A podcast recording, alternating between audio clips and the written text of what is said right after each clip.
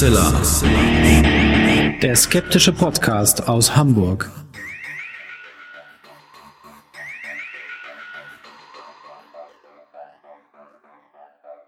Hallo und herzlich willkommen zum 267. Mal bei Hoaxilla, dem skeptischen Podcast aus Hamburg. Wie immer bei mir die wunderbare Hoax Mistress Alexa. Du klingst so enthusiastisch. Ja. Hallo ihr da draußen, willkommen zu dieser neuen Folge und bei mir ist natürlich wie immer zum Glück der wunderbare Alexander Hoaxmaster. Die letzte reguläre Folge von Hoaxilla im Jahr 2020 das, das kann man jetzt schon sagen, produktivste Jahr der Huxilla-Geschichte. So viel ist noch nie in einem Feed gelandet von uns. Und ähm, vielen Dank haben wir schon an sehr vielen Stellen in diesem Podcast in diesem Jahr an euch gerichtet. Auch heute nochmal ein großes Dankeschön an alle, die uns mit äh, allem, was ihr getan habt, unterstützt habt. Das hat äh, unglaublich geholfen in diesem Jahr. Es wird am Ende der Sendung nochmal eine Verlosung geben. Also auf jeden Fall dranbleiben und zuhören bis zum Ende. Und ähm, naja, das erzähle ich gleich, glaube ich, beim Thema, wie es zu dieser Folge gekommen ist. Ähm, und dann machen wir jetzt erstmal weiter, wie gewohnt, mit einer schönen Story von dir, Alexa.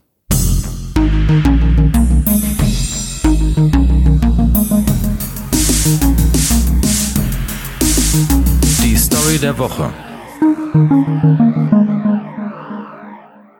Wir blicken in der heutigen Story auf den Juni 2019 zurück. Das ist eine Zeit, die einem schon fast vorkommt wie in einer anderen Welt, in einem anderen Leben. Und äh, Trump hat damals den Buckingham Palace besucht, also hat der königlichen Familie einen Besuch abgestattet und dort haben dann die Grenadier Guards eine Parade abgehalten. Und ähm, die haben äh, Trump ein bisschen getrollt, was ich äh, ganz, ganz großartig finde. Sie haben nämlich ein Medley gespielt von so militärischen Märschen, so weit, so gut. Äh, das ist völlig normal. Was sie dann aber gemacht haben, ist, dass sie in dieses Medley den Imperial March äh, aus Star Wars gemischt haben. Da, da, da, da, da, da, da, da. Sehr, genau, großartig. Ähm, wenn diese Geschichte stimmt und ich keinen Quatsch erzählt habe, das könnt ihr euch jetzt mal überlegen. Sie ist so schön, sie muss einfach stimmen. ja.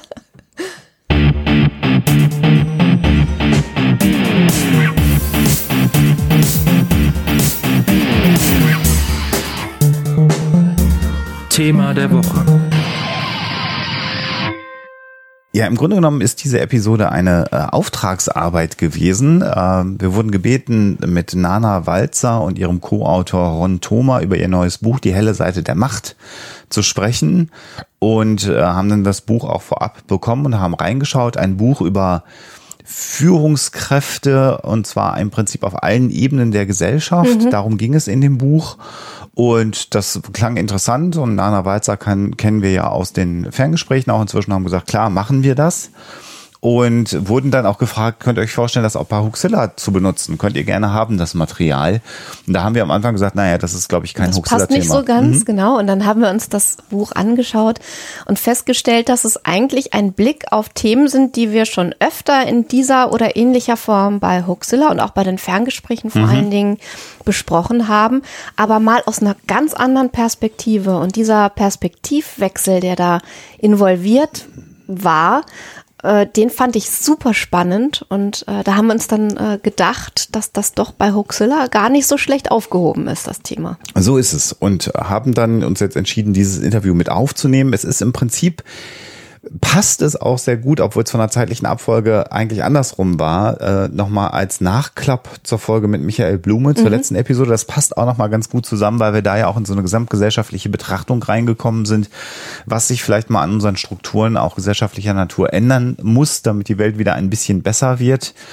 Und äh, mit diesem Buch, mit der hellen Seite der Macht, vielleicht auch einen kleinen positiven Ausblick mal zu geben am Ende dieses doch etwas verkrachten Jahres, was wir alle gemeinsam miteinander erlebt haben, fanden wir dann ganz charmant und hoffen, dass euch dieses Interview gefällt und ähm, schalten jetzt mal rüber in das Gespräch mit Nana Walzer und Ron Thoma.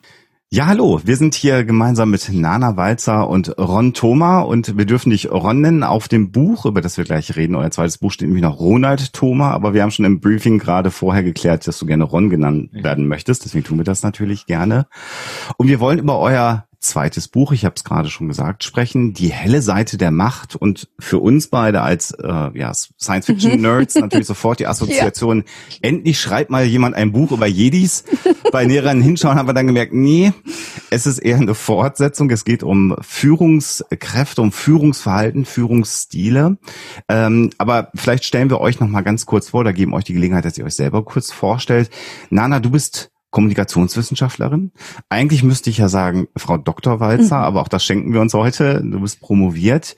Ähm, vielleicht magst du kurz beschreiben, was du außer Bücher schreiben mit Ron Thoma gemeinsam sonst noch so machst in deinem Leben. Ja, also das meiste mache ich äh, ohne Raumtoma. Ich habe meine eigene Firma, mein eigenes Unternehmen, Walzer.com genannt, äh, Center für angewandte Kommunikation. Ich mache ganz viele verschiedene Dinge, ähm, vor allem auch äh, Unternehmenstrainings, ähm, äh, arbeite mit äh, Einzelpersonen, mit Teams, äh, mit äh, ganzen Unternehmen und da geht es um Positionierung, Change, Leadership, ähm, Beziehungsführung. Dann gibt's eben auch noch eine ganz äh, breite Geschichte, mein Europa-Engagement. Da gibt's auch einen Podcast, eine Podcast-Serie, heißt Europa Gefühlsecht und äh, so viele andere Blütenblätter, die sich rund um das Thema Kommunikation ranken, wie eben auch äh, Bücher, die ich schreibe. Und jetzt schon das zweite mit Ron, was mich sehr freut. Wunderbare Kooperation. Wir ergänzen einander in unseren Qualitäten ganz hervorragend. Und ich bedanke mich gleich mal zu Beginn. genau, das ist ganz spannend. Also wir haben dich ja bei deiner äh, Europa-Initiativen kennengelernt. Ähm, und das ist interessant, wie diese Kommunikationsaspekte, also ich bin selber ja Psychologe, nicht wenig verwunderlich, in alle Aspekte des Lebens hineinwirken. Äh, mhm. Das kommt so in deiner Person natürlich ganz, ganz gut durch und in deinem Wirken, dass das so einmal komplett einen roten Faden durch den Alles ist Kommunikation. Kommunikation mhm. ist Wechselwirkung, ist der genau. Austausch mit und, selbst mit anderen, mit dem großen Ganzen. Genau, und was Kommunikation auch mit einem menschlicheren Europa zu tun hat und äh, wie man das gemeinsam bewirken kann, das fand ich äh, sehr, sehr faszinierend. Da. Und wir kennen ja alle noch Paul Watzlawick, man kann nicht nicht kommunizieren. Aber das wäre ein ganz anderes Thema, über das wir ein andermal reden. Und Ron, du kommst aus der Praxis, so wie ich seiner äh, Biografie entnehmen konnte. Du bist tatsächlich Unternehmens Berater, wenn ich das sage, das klingt, ich finde ja Unternehmensberater klingt mal so, nee. ähm, aber du berätst Unternehmen, du machst äh, Führungstrainings, vielleicht auch noch mal ein paar Worte zu dir und du bist ja auch mit mehreren Mitarbeitern und auch in dem einen oder anderen Land außerhalb Österreichs oder Deutschlands aktiv. Vielleicht sagst du da auch noch ein paar Worte zu. Okay, gerne, danke. Ja, ähm, Praxis ist gut. Ich bin eigentlich Techniker, bin Ingenieur für Elektrotechnik, habe dann an der Wirtschaftsuniversität studiert, habe dort Personal und Führung gemacht, was, und da ich ja deutlich älter bin als ihr, ähm, in den 80ern ganz am Beginn aller, aller personalentwicklerischen und, und, und ganzheitliches Lernen war. Das war ganz neu, war für mich dadurch extrem spannend und habe dann in Personal und Führung äh, studiert an der WU und dann eine psychologische Ausbildung zum Transaktionsanalytiker gemacht, weil dann relativ klar war, Technik und Wirtschaftsuni alleine reicht nicht, um mit Menschen zu arbeiten. Die Psychologie braucht es da auch noch, die Lehre von Menschen. Und, und so hat das Ganze begonnen, habe dann eine Firma gegründet, die Argo, und äh, seit 25 Jahren mit drei Kollegen, mit drei wunderbaren Menschen gemeinsam, und wir sind immer noch zusammen, auf das sind wir extrem stolz nach 25 Jahren, ähm, begleiten wir Unternehmen, ähm, erfolgreich zu sein, die Menschen in den Organisationen. Also deswegen Unternehmensberater ist, ist nicht das beste aller Worte, weil die ja oft äh, nur auf die Hard Facts schauen, wie wir sie ja. nennen, sondern wir beschäftigen uns wirklich sehr zentriert mit den Menschen äh, in Organisationen, Kommunikation, da sind wir beim Thema. Übrigens, ich hatte noch das Glück in Wien in den 90ern Paul Watzlawick live zu erleben. Oh. Also ich, ich habe den großen Meister noch selbst mhm. gesehen, Oha. konnte mit ihm reden, ja genau, hat mir extrem getaugt damals. Ähm, und, und dieses Thema Kommunikation, Führung, Teams, Zusammenarbeit, aber auch die neuen Ideen dieser agilen Unternehmensführungen und so weiter, ähm, das, das machen wir alles für ähm, Firmen aus dem deutschsprachigen Raum, die aber international sind. Und daher mache ich und habe das Glück und den, den, den, wirklich das, das, die große Ehre, da auch in China, in Singapur, in Amerika, in Brasilien, überall auf diesem Planeten, in ganz Europa mit Führungskräften. Und das ist auch die Basis unseres Buches, des ersten, aber auch des zweiten, das da einfließt. Die Erfahrungen mit, mit, mit Hunderten und Tausenden, ich habe inzwischen sonst Zehntausende Menschen in diesen 25 Jahren, mit denen mhm. ich weltweit gearbeitet habe, das einfließen zu lassen, die Erfahrungen, ähm, die, die, die, die, die, die ganzen Entwicklungsfelder und die Chancen eben mit, mit einem extremen Schwerpunkt auf das Thema Leadership. Ja, mhm. Also das ist so, so mein Background und macht extrem viel Spaß. Leider ein bisschen unter dem Lockdown, weil ich nicht reisen kann und weil ich die Menschen nur mehr am Computer sehe. Ähm, aber es geht auch das. Auch die Digitalisierung haben wir hier ganz gut hingekriegt, dass man auch so, wie wir jetzt reden, auch miteinander ja. arbeiten kann. Mhm. Ja. ja. Und du hast es gerade schon angerissen. Ihr habt 2017 schon einmal ein Buch mhm. äh, gemeinsam geschrieben. Open Minded Leadership hieß das damals. Und jetzt könnte man ja sagen, jetzt haben zwei Experten aus verschiedenen Richtungen, aber dann doch Experten jeweils in ihrem Gebiet ein Buch über Leadership geschrieben dann muss ja eigentlich auch gut sein. Dann hat man doch das Thema eigentlich abgearbeitet. Was hat denn dazu geführt, dass ihr gesagt habt, nee, eigentlich müssen wir jetzt noch ein Folgebuch schreiben und dann noch mit so einem prägnanten Titel, die helle Seite der Macht. Wie ist es dazu gekommen? Also wenn, wenn ich vielleicht ganz kurz äh, beginnen darf. Also für mich hat der Gedanke, ein zweites Buch miteinander zu schreiben, ähm, neben der, der tollen Zusammenarbeit, wo das einfach super funktioniert hat, wie wir uns ergänzen, bereits begonnen, und ich weiß nicht, ob du dich erinnern kannst, auf unserer Buchpräsentation in Wien. Da waren nämlich plötzlich die Fragen und die dunkle Seite der Macht, äh, die dunkle Triade kommt nämlich im ersten Buch schon vor, logischerweise, mhm. als eine Art Menschen zu führen. Ja? Mhm. Nicht eine optimale, aber eine, die es gibt. Muss wir gleich nochmal erklären, ja. aber äh, ja. machen wir mhm. gleich. Mhm. Genau. Und, und da haben wir damals in den Gesprächen und in der Präsentation und den Fragen, die wir gekriegt haben, sind wir auf dieses Ding ganz massiv angesprochen worden, auch danach ich. Ähm, und, und da kam dann relativ rasch der Gedanke, wir sollten uns dort vertiefen, weil das ein Auszug ist. Das erste Buch beschäftigt sich mit Führung generell, ja, so mit, mit, mit wie, wie macht Sinn, wie, wie hilft's weiter, wie ist hilfreich, ähm, wie, wie kann man sich da entwickeln. Aber dieser spezielle Punkt, was tut man, wenn man hm, und wie geht man damit um und wie macht man und gibt es da einen Ausweg, das war sofort da und es hat eigentlich gar nicht lang gedauert, dass wir angefangen haben, drüber nachzudenken, ähm, Konzepte gesammelt haben, Erfahrungen gesammelt haben. Ja, und dann war es nur mehr Frage der Zeit bis es entstanden ist. Mhm. Ja, mich hat fasziniert also nicht nur das Interesse an der dunklen Seite der Macht, sondern auch die Frage, was wäre denn und was ist das Gegenkonzept? Wo gibt's das in der realen Welt? Mhm. Wie kann man das runterbrechen auf ebenso drei Merkmale? Also die dunkle Triade wird eben von drei Persönlichkeitsmerkmalen äh, gekennzeichnet, auf die wir sicher gleich eingehen werden. Mhm. Und die helle Triade, die wir im Gegenzug oder im, im, im Komplementär dazu entwickelt haben, ist äh, ja das, was man sich eigentlich wünscht und was es auch wirklich tatsächlich gibt in der Welt. Äh, man sieht es nur viel weniger, weil das Dunkle äh, viel lauter ist und auch viel mehr auffällt, so wie man das kennt von Nachrichten. Mhm. Das Sensationsgeile, das Negative, das bleibt hängen. Aber das Gute in der Welt mhm. und das Positive, dieser Resonanzraum, der wird oft als selbstverständlich hingenommen. Also diesen äh, wirklich hervorzuholen, vor den Vorhang zu holen, das war mir zum Beispiel ein besonderes Anliegen. Zweite Geschichte, äh, wir leben in einer Zeit von permanenter Unsicherheit. Äh, und in dieser Zeit haben auch in diesen letzten Jahren, das war eben, wir haben 2017 begonnen, da ist das ähm, Buch rausgekommen, das erste Open Minded Leadership und dann danach, da gab es immer wieder Wahlerfolge von ähm, Rechtspopulisten populistischen äh, Führern, kann man so sagen, ja, mhm. äh, so eine Sehnsucht nach dem starken Mann und das, das Dunkle und dieses wirklich sehr egozentrische etc. hat äh, hier ähm, ja fröhliche Urständ gefeiert und da gerade ist auch ähm, bei uns äh, das Bedürfnis aufgetreten, äh, hier äh, diese ähm, ja komplementäre Seite, die Gegenseite ein bisschen zu stärken und äh, hier ähm, Raum zu machen, Raum zu schaffen, Resonanzraum zu schaffen für ähm, Selbstauseinandersetzung, wenn man es liest, aber eben auch für Trainings, wenn man damit äh, mit anderen Leuten mhm. arbeitet. Also es ist auch ein guter, gutes Unterlagenbuch. ja, ja, ja. Und ich denke, es, es, es gibt so einen schönen Satz zur, zur dunklen Triade, nämlich die dunkle Triade ist nur deswegen so erfolgreich, weil wir es zulassen. Und wir haben beschlossen, wir wollen es nicht mehr zulassen. Mhm. Mhm. Ja, das fand ich auch äh, übrigens äh, am äh, Beginn äh, im Vorwort, glaube ich, äh, das, das Buch richtet sich an alle, denen es reicht. Mhm. Also wir wissen alle, was im Moment los ist und was das genau ist und was da für ein Fachbegriff auch ähm, äh, es dafür gibt. Da, da müssen wir gleich nochmal drüber sprechen. Mhm. Ähm, aber das fand ich sehr, sehr schön, weil wir alle haben, glaube ich, im Moment das Gefühl, ähm, das ist so eine gesellschaftliche Entwicklung, die, da müsste man jetzt wirklich einen Schlusspunkt setzen und mhm. sagen, so bis hierhin und nicht weiter und jetzt müssen wir umschwenken.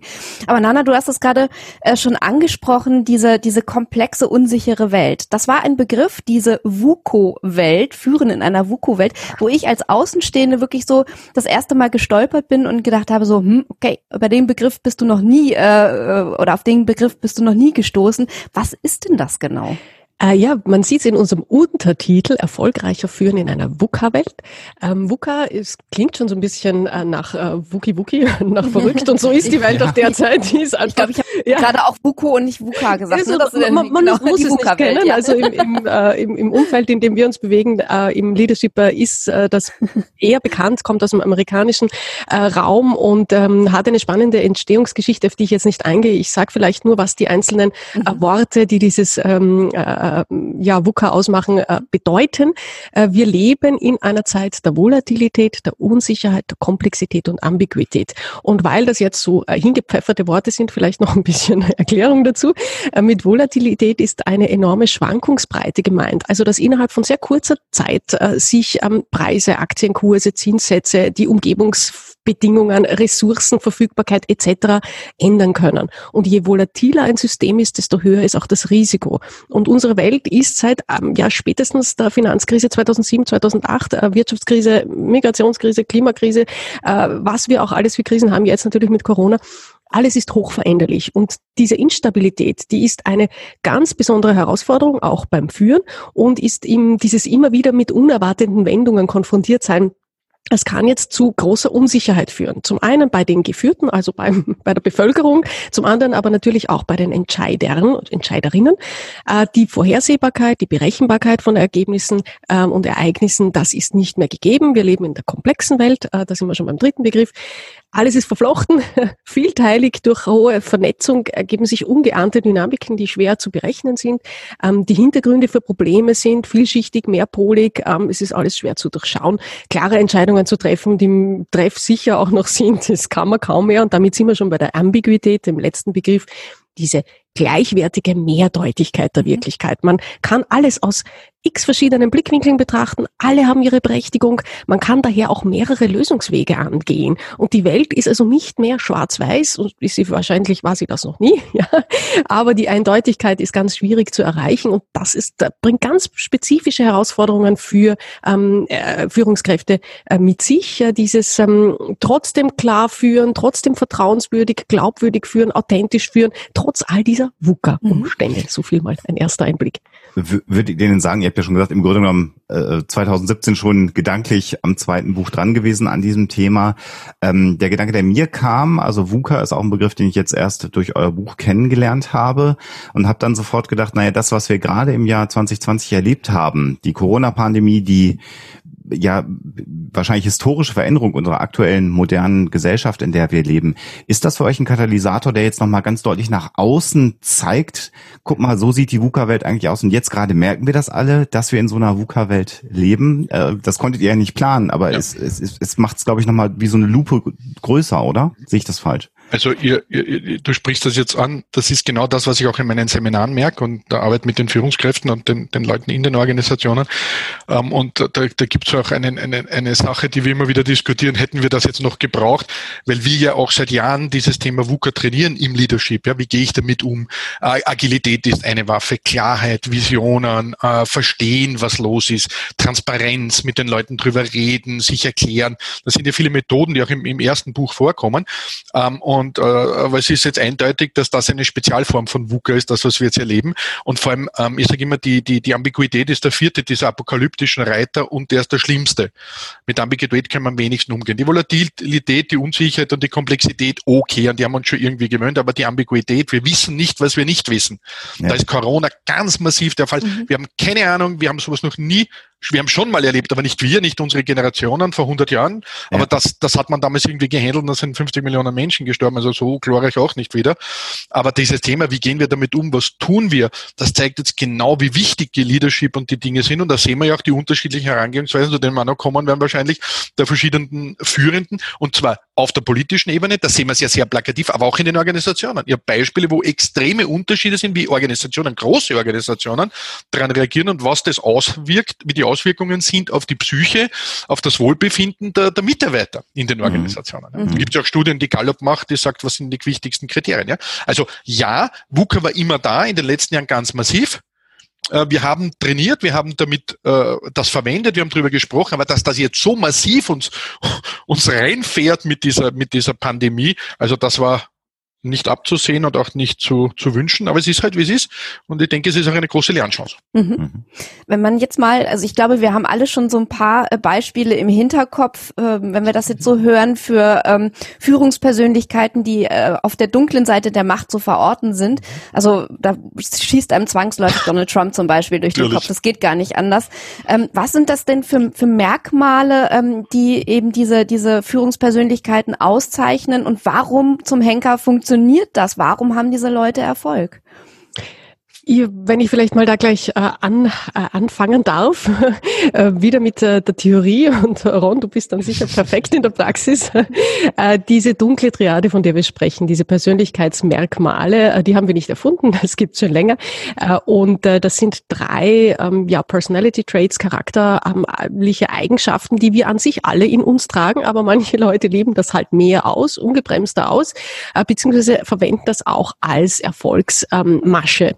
Das ist einmal der Narzissmus, also eine großartige Selbstdarstellung, eine Selbstbeweihräucherung, ein überzogenes Selbstbewusstsein, das auch durch die Stimme, die Sprache, die Körpersprache total ausgedrückt wird. Das kann natürlich begeistern, das kann charismatisch rüberkommen, das kann so wirken, als wüsste da endlich einer, wo es lang geht und ah, der sagt uns, wie alles funktioniert und dem können wir vertrauen. Weil dieses scheinbare Selbstvertrauen, diese scheinbare Authentizität ähm, und äh, dieses, dieser Eindruck der Großartigkeit eben verwechselt wird für echte Größe gehalten wird, ja, mhm. äh, ist aber eigentlich ein Akt der Selbstüberhöhung aus einer Minderwertigkeitsempfindung heraus, ja, und geht auf Dauer auf Kosten anderer. Äh, diese Menschen würdigen andere, andere nicht. Da passiert eine Herabwürdigung. Ja, das ist nicht ein Begegnen auf Augenhöhe, sondern das ist jemand, der sich immer wieder aufbauen muss auf Kosten anderer.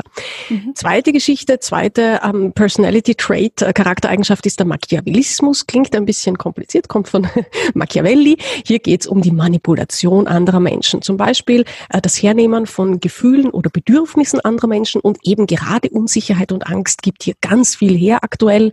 Äh, und dieses ähm, gefühlte Bedürfnis nach Sicherheit, nach Stabilität, nach Orientierung wird hier missbraucht. Äh, hier wird sogar ähm, Einfühlung sehr einfühlend argumentiert, ähm, mit, mit sehr geschickter Wortwahl und Verhandlungsgeschick äh, auch ähm, agiert, so dass ähm, diese Art von äh, Kommunikation verwechselt wird mit echter Kompetenz und mit echter Empathie. Das ist ganz schwierig auseinanderzuhalten, ja.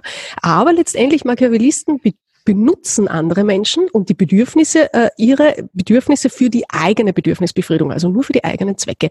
Und dann kommt schon der dritte äh, Persönlichkeits, die dritte Persönlichkeitseigenschaft, das ist die Psychopathie, die ist sicher die härteste von den dreien, ja.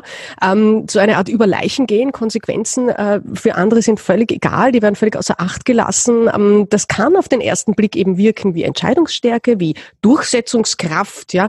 Aber letztendlich ist es verantwortungslos. Das heißt, hier wird nicht darauf geachtet, was mit anderen, was mit der Nachwelt äh, passiert, was herauskommt. Alles nur für den eigenen Zweck missbraucht. Soweit einmal, ja, von der eher theoretischen Seite her, diese drei dunklen Seiten der Macht. Ja, und der, der, der Hintergrund ist natürlich ein, ein, ein, ein sehr leicht zu erklärender. In dieser VUCA-Welt, die wir zuerst gerade beschrieben haben, entsteht Unsicherheit und Angst. Und wenn Menschen Angst und Unsicherheit haben, dann sehnen sie sich nach irgendjemand, der dann sagt, wo es lang geht. Ne? Mhm. Und, und das, das ist der Nährboden für das. Wir lassen es zu. Wir, wir, wir, wir finden das sogar toll. Und wenn wir uns jetzt die, diese, da muss man fairerweise dazu sagen, diese Menschen sind nicht a priori böse. Ja, da ist man sehr schnell im, im Aburteilen und im, im, im Schubladisieren. Das ist es nicht. Äh, äh, jeder von uns der in einem äh, Gewerbe tätig ist, wo es um Aufmerksamkeit nach außen, also da, da nehme ich mich oder vielleicht sogar uns nicht aus, hat Anteile dieser dunklen Triade. Die Frage ist nur, wie hoch, die Frage nur ist, wie sehr klinken sich die drei gleichzeitig ein, dann sprechen wir nämlich erst von der dunklen Triade denn die Suche nach Anerkennung, okay, ja, also die, die, die, die, der Narzissmus, dann auch die, das Ziel rechtfertigt die Mittel. Äh, Gerade in Firmen ist das ja auch, und in der Politik ist ja das auch eine, eine Kompetenz, ne? Ziele erreichen, dynamisch sein, Durchsetzungsvermögen und dieser, diese, diese, diese Sehnsucht nach Kontrolle des Psychopathen, ja, auch das ist etwas, was, was in einer VUCA-Welt Sinn zu machen scheint. Und das tut es auch am Anfang. Das Problem ist nur die Übersteigerung dieser, dieser, dieser vorklinischen Phänomene. Wir reden nicht von Pathologien, wir reden von, von, von vorklinischen Phänomenen, wo diese Dinge sich dann ausprägen und gepaart mit Mangel an Feedback, weil der, der, der, der Psychopath sowieso nicht dran interessiert ist mhm. und der, der Narzisst damit nicht leben kann und auch der, der Machiavellist sagt, es ist mir egal, was andere denken. Äh, ich erreiche meine Ziele. Mangel an Feedback, tragfähigen Beziehungen und, und, und. Alles, was notwendig ist, um zu lernen, wird immer weniger. Und darum hast du junge, dunkle Triaden, die es übrigens politisch auch gibt. Äh, vielleicht kommen wir zu denen, äh, die man erlebt, die sind natürlich noch, noch, noch weicher, die sind natürlich noch, noch, noch lernfähiger. Und dann gibt's welche, so Trump ist eben das super Beispiel, aber wir brauchen aus Europa keine Steine nach Amerika werfen, mhm. mit Boris Johnson beginnend, über, mhm. über Orban, Erdogan, ja. Putin, äh, name it. Ja, das sind mal so die großen Plakativ und dahinter gibt's auch in Deutschland und Österreich so die, die kleineren Varianten, die jüngeren Varianten, die weicheren Varianten. Ja. Frage, was sind die in fünf Jahren, wenn sie mit der, der Macht ausgestattet werden und wenn sie die Möglichkeiten haben. Und da ist Corona natürlich äh, die Pandemie eine Krise, die mhm. das nämlich verstärkt. Ne? Dieser, diese Sehnsucht nach Macht, wir treffen Entscheidungen, wir sagen den Leuten, was geht, von einem Teil gemocht, vom anderen Teil nicht. Ja? Und in der Praxis erleben wir das auch im, im Führungsalltag in Firmen. Ja? Du hast, du hast Menschen, die, die, die machen einen super Job und, und viele Führungskräfte, wenn ich mit denen über die dunkle Triade rede, sagen, ich würde so jemand einstellen, wenn ich ehrlich bin. Also, das, dann nimmst du eine Frage schon mhm, vorweg. Ja, ja, ja genau. Ja. Denn, also, äh, immer wieder geistern ja auch mal äh, Pressemitteilungen, es gibt ja auch Studien äh, zu dem Thema, also Psychopathie-Skalen, das messen wir Psychologen mhm. ja immer gerne genau. in den Skalen, damit wir das irgendwie quantifizieren können. Und es gibt ja immer wieder die Mitteilung, dass so und so viele Prozent und dann relativ hohe Zahlen der Führungskräfte in der Welt hohe Werte auf der Psychopathie-Skala, je nachdem, welche man benutzt, äh, nimmt. Und da, da schließt sich meine Frage an, das wissen alle, im Grunde genommen ja. läuft ja alles super. Gut, jetzt Corona macht es alles gerade ein bisschen schwieriger. Aber wer ist denn überhaupt die Zielgruppe des Buches? Also wenn ich erfolgreichen Unternehmen bösartig führe als äh, dunkler Herrscher, warum sollte ich denn dann sagen, auch guck mal, hier gibt's ein Buch, da sehe ich dann, dass ich ein dunkler Herrscher bin, äh, muss ich da was ändern? Also wer ist die Zielgruppe des Buches und was ist eigentlich der Benefit davon, auf die helle Seite der Macht zu wechseln? Also wenn ich wieder anfangen darf, äh, es ist nicht so, dass die dunkle Seite der Macht erfolgreicher ist. Das haben auch ah. viele Studien belegt. So ist es Gut, nicht. Guter Punkt, ja, muss ja mal gesagt werden. Und das ist die Schwierigkeit. Solche Menschen wirken am Anfang äh, verführerischer, charismatischer, entscheidungsstärker, durchsetzungsfähiger, ähm, anziehender. Mhm. Aber gerade in Zeiten der Krise ist dann relativ schnell sichtbar, und das haben wir auch bei diversen äh, Führenden genau. jetzt gesehen, äh, dass äh, eine wesentliche Komponente fehlt, nämlich das Verantwortungsgefühl. Und all die, die Corona ignoriert haben, denen es ähm, egal war, was mit den Menschen passiert, was mit den Gesundheitssystemen passiert etc., die sind jetzt eigentlich sehr sichtbar als verantwortungslos ähm, äh, in der Öffentlichkeit erschienen und äh, diverse Wahlergebnisse werden das auch zeigen. Gerade in der Krisenkommunikation gibt es so ein, eine Essenz und das ist Care. Das ist ein Care for People, ein wirkliches ähm, sich kümmern, sich sorgen und für andere Menschen da sein. Wir haben äh, auch jede Menge Beispiele für die helle Seite der Macht dann da. Äh, mitgebracht für heute kommen hoffentlich noch dazu, wo mhm. wir sehen, dass diese Art zu führen nicht nur äh, in Krisenzeiten sinnvoller ist, sondern auch nachhaltiger ist, weil sie Vertrauen aufbaut, weil sie Beziehungen stärkt etc. etc. Das wäre so mal ein erster Ansatz äh, einer Antwort. Mhm. Ähm, aber wie, wie ist das denn, ähm, wenn, wenn man jetzt sagt, ähm, also es gibt ja im, im Star Wars Fandom diesen schönen Spruch, come to the dark side, we have cookies. Und das zeigt ja, ja auch schon, genau. äh, das hattet ihr ja auch angesprochen, wie verführerisch das Ganze ist. Ähm, und äh, Nana, du hast jetzt gerade gesagt, aber bei den Leuten kommt dann schon irgendwann an, dass diese Fürsorge, diese Verantwortungs, ähm, das Verantwortungsbewusstsein nur vorgespielt ist und das nicht wirklich sich auswirkt. Aber wann kommt das denn bei den Menschen wirklich an? Ist es nicht viel leichter und netter und lauschiger, sich von jemandem führen zu lassen, der überhaupt keine Skrupel hat?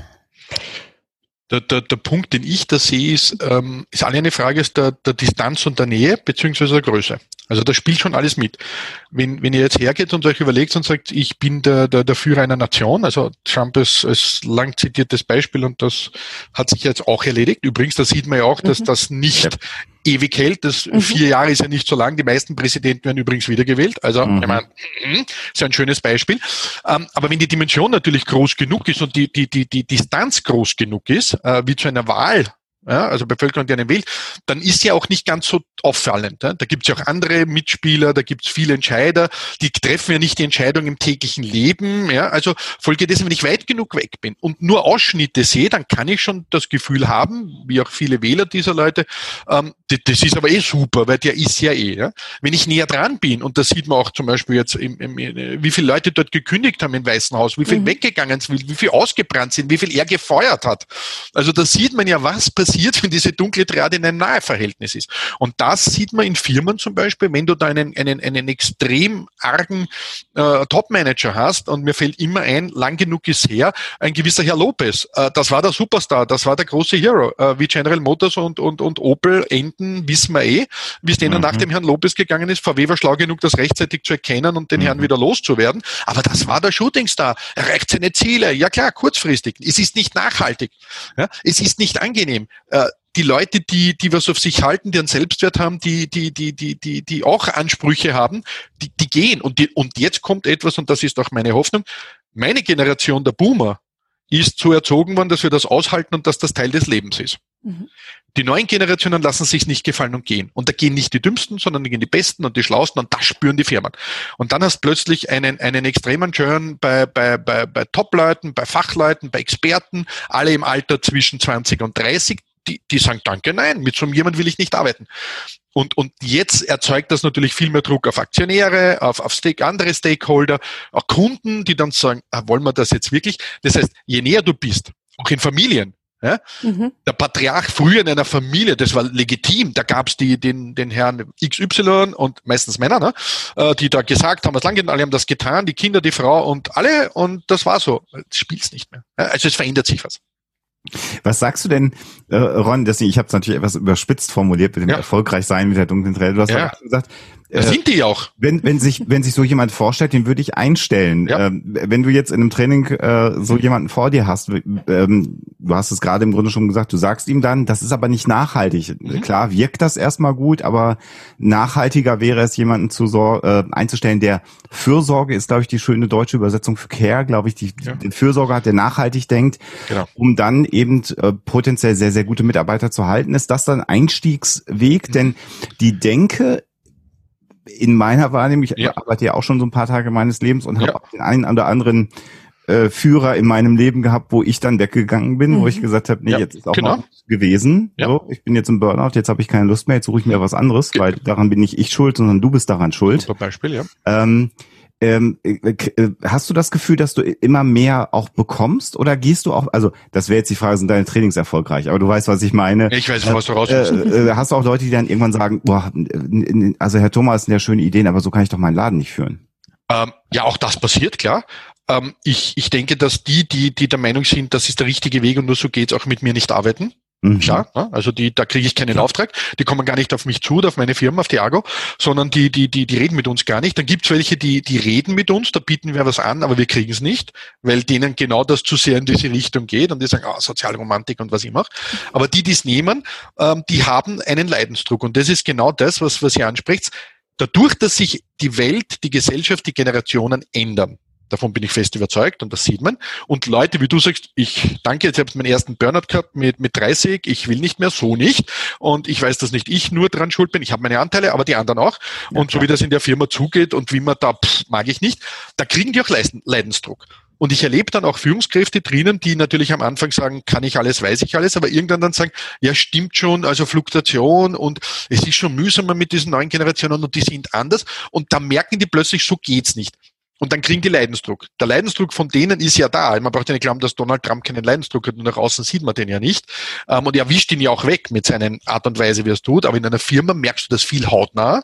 Äh, und wenn dir dann die Leute davon rennen und wenn du das mitkriegst und äh, es gibt ja auch immer mehr Instrumente, die 360-Grad-Feedbacks, Engagement-Service, das in Firmen passiert ja das viel mehr als in, in, in politischen Systemen, dann kriegen die das mit. Und dann merke ich auch in den Seminaren, dass die oft sehr intelligente Menschen sind. Ich sage oft, nicht alle, aber intelligente Menschen sind natürlich verstehen, ähm, dass das ist nicht gesund, weder für sie andere.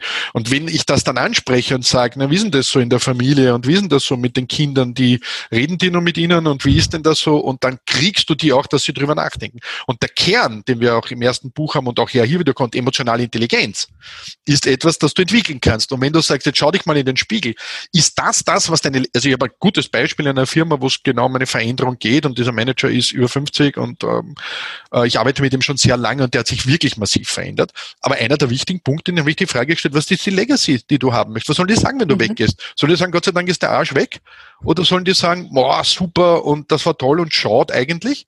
Und da gibt dir ein normaler Mensch nicht die Antwort, ja, ja, mir ist das egal, sondern sagt, ja, natürlich sollen die sagen, es war toll und ich war erfolgreich und so. Ich, genau. Aber dann musst du halt ein bisschen anders verhalten als bisher. Mhm. Das, das heißt also, so eine Selbstreflexion ähm, ist da auch möglich. Das heißt also, jemand, der in eine so mal dunkle Richtung unterwegs ist, hat auch die Möglichkeit, äh, mit ein bisschen äh, Auseinandersetzung mit dem eigenen Selbst dann wieder zurückzukommen und den, ja. sozusagen den Weg wieder zurückzugehen. Wenn es jemand gibt, der den Spiegel aufstellt und der sich traut, und das ist, je mächtiger du bist, mächtigster Mann der Welt, Schlagwort, da zeigt dir keiner mehr den Spiegel. Weil wenn du das mhm. einmal tust, bist du weg. Weil die Typen reagieren natürlich aus dem Freck und sagen, Blödsinn und was glaubst du, ich bin erfolgreich. Äh, mir hat einmal ein Oligarch in einem Ostland gefragt, wie ich mit ihm über sowas gesprochen habe, sagt er, wie viel verdienen Sie? Sag ich, wieso ist das wichtig? Naja, ich verdiene Millionen, Sie nicht, also wieso wollen Sie mir erklären, wie ich meine Firma führe? Okay. Habe ich gesagt, okay, danke, das war's, äh, wir arbeiten nicht zusammen. Mhm. Mhm. Also, wenn du bereit bist, mhm. geht nur über Spiegel. Wir können andere Menschen nicht verändern. Die können sich nur selbst verändern. Wir können es nicht tun für sie. Aber da kannst du einen aufstellen und sagen, schau rein, ist das das, was du sein willst, ja oder nein? Diesem Sinne äh, bieten wir im Buch auch mehrere Spiegel an. Genau, wir sprechen gerne ja, über unser ja, schönes ja, Buch. Genau, genau, genau. Und zwar in Form von mehreren wunderbaren Selbsttests, Tests, die ja, erklären genau. können, wo stehe ich, wer bin ich und wer will ich eigentlich sein und wie komme ich dorthin. Äh, das sind zum Beispiel Tests wie, äh, wie dunkel ist meine Persönlichkeit oder wie, wie reagiere ich unter Druck, unter Herausforderungen, unter besonderen, was sind so meine Stressmuster, ähm, welche Hintergründe gibt es für meine Motivation, warum tue ich überhaupt das, was ich tue, was treibt mich an, was will ich überhaupt erreichen sprechen. Ähm, wie schaut es mit meinem empathischen Vermögen aus äh, oder eben meiner Fähigkeit und Willigkeit zur Selbstreflexion? Das wären so Ansatzpunkte. Und da kann man dann auch wirklich mit sich selber arbeiten. Also dieses Buch ähm, trifft eigentlich mehrere Möglichkeiten, aktiv diesen Weg zu beschreiten, von der eher dünkleren Seite oder vielleicht auch unbewussten ähm, Vorgehensweise hin zu einer äh, bewussteren. Was ist das Ziel des Ganzen? Letztendlich äh, ums Bewusstsein, dass egal wie ich bin, und das betrifft jetzt nicht nur Führungskräfte, sondern mhm ganz normale Menschen, ja. egal wer ich bin in der Familie oder ob ich, äh, ich weiß nicht, als Lehrer irgendwo vorne stehe, es ist völlig egal, ehrenamtlich äh, Vereine führe, mit irgendjemandem umgehe so wie ich bin, das hat eine Wirkung. Also wir mhm. alle sind so, wir, wir sind Resonanzbubbles, ja. Und mit wem will ich denn und wie will ich denn wirken? Also in was für einer Art von Welt will ich leben? Und gerade wenn wir gestresst sind und uns nicht kennen, dann ist die Tendenz hoch, dass wir in den Regress gehen, dass wir alte Muster hochfahren, dass wir abwehren, dass wir ähm, äh, etwas nicht wissen wollen, ignorant sind, äh, aggressiv werden etc. Da fängt es eigentlich schon an. Äh, da kann ich schon ansetzen, um an mir und mit mir zu arbeiten, um anders agieren zu können und dann gibt es natürlich noch eine, eine, Vielzahl von Möglichkeiten, äh, hier das, ähm, das Lichte in einem selbst zu entwickeln, mhm. fesseln.